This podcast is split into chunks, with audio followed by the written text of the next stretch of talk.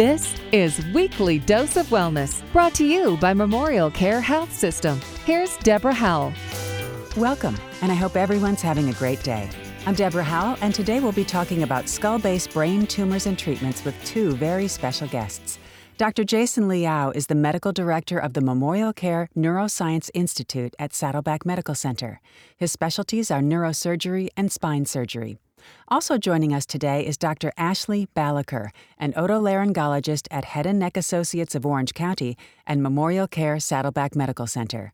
Dr. Liao, let's begin with you, if I may. A skull base brain tumor is just a segment of brain tumors that are usually more complicated, given that they are located um, at the base of the skull, essentially. It's basically at the bottom of the brain, to put it in like kind of more just lay terms.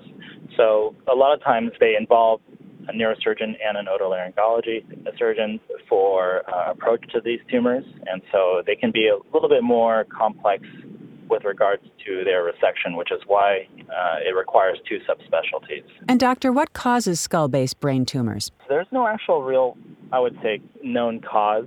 Um, there are some potentially genetic underpinnings of some of these skull base brain tumors, but uh, there's still no real general cause. Um, a lot of it is just uh, unfortunate luck. Dr. Balaker, are there any symptoms associated with skull base brain tumors? Being at the base of the skull, that's where most of what we call the cranial nerves exit the skull. And these nerves are responsible for things like your hearing, your balance, the movement of your face. Uh, some of these nerves also control your eye movements. So, oftentimes, patients will first present with a symptom associated with an effect on one of those nerves. I commonly see patients come into the clinic complaining of hearing loss or ringing in one of their ears. We always take that as a warning sign when only one side is affected versus the other, because that can be a sign of a growth at this location. Um, sometimes patients will report changes in their vision or double vision. And so those are some of the more common symptoms patients may first present with. And what steps does someone take if they suspect they may have a skull base brain tumor? Well, any time that a patient is experiencing, you know, symptoms related to anything in the head and neck area, as well as symptoms like headache um, that doesn't go away, um, changes in their um, neurologic function, that you know, first of all they should see their primary care doctor, and that's usually where we're going to get most of our referrals for. When the primary doctor identifies that there's a there really is a problem there and refers them to see um, either an otolaryngologist or refers them directly to a neurosurgeon for consultation. So I would encourage those patients, if they're experiencing persistent symptoms, to reach out to their doctor as a first step. Absolutely. If anything is wonky, just go to your doctor and he will take care of it and refer you to a specialist if necessary. Now, what types of treatments are available for skull base brain tumors? Um, most of these tumors are going to be if they do require treatment, and, and that's an important point, some of them actually do not need to be treated initially. Um, I have quite a few patients who have very small, benign tumors that we actually watch over time to see if they are growing or not, especially if they're not causing significant symptoms.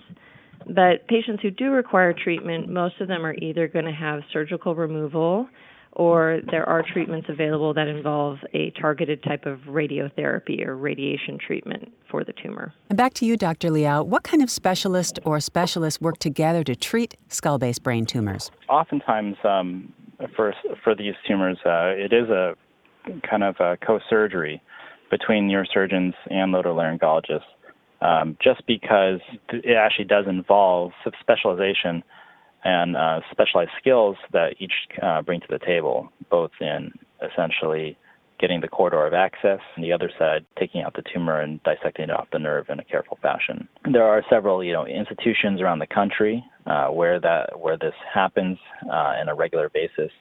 Both Dr. Balaker and myself trained at uh, these subspecialized institutions, and so it is um, kind of a sub sub specialization um, within each of our fields. And what's recovery like for patients after treatment? And is there therapy or rehabilitation? A lot of times we prepare our patients because recovery does take several days uh, on the inpatient side. And then on the outpatient side, the recovery, uh, a lot of times what we look for is recovery of, um, of uh, facial function, uh, recovery of hearing, uh, any of those things that could be impacted by the surgery um, can take usually even up to uh, several months to uh, to uh, recover or uh, recover up to their um, highest potential.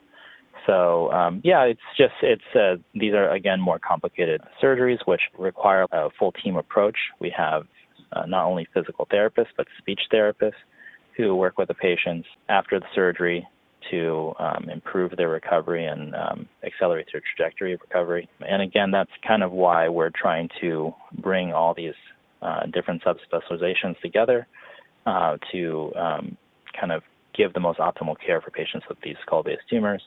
A lot of times, again, these patients do look for uh, centers that offer this, and so that's what we're trying to uh, advertise to patients in a sense is that you know this does exist in their own community uh, a lot of times um, that's not really broadcast to patients very well. I think it's always uh, more effective to work as a team rather than in silos. And Dr. Balaker, he referenced uh, in your communities there is availability of these kind of services. So, can you tell us a little bit about the new Memorial Care Neuroscience Institute at Saddleback Medical Center? And feel free to jump in as well, Dr. Liao. At Saddleback Medical Center, specialists like myself and Dr. Liao mm-hmm. are forming together to create a team that will work in a coordinated fashion for these cases.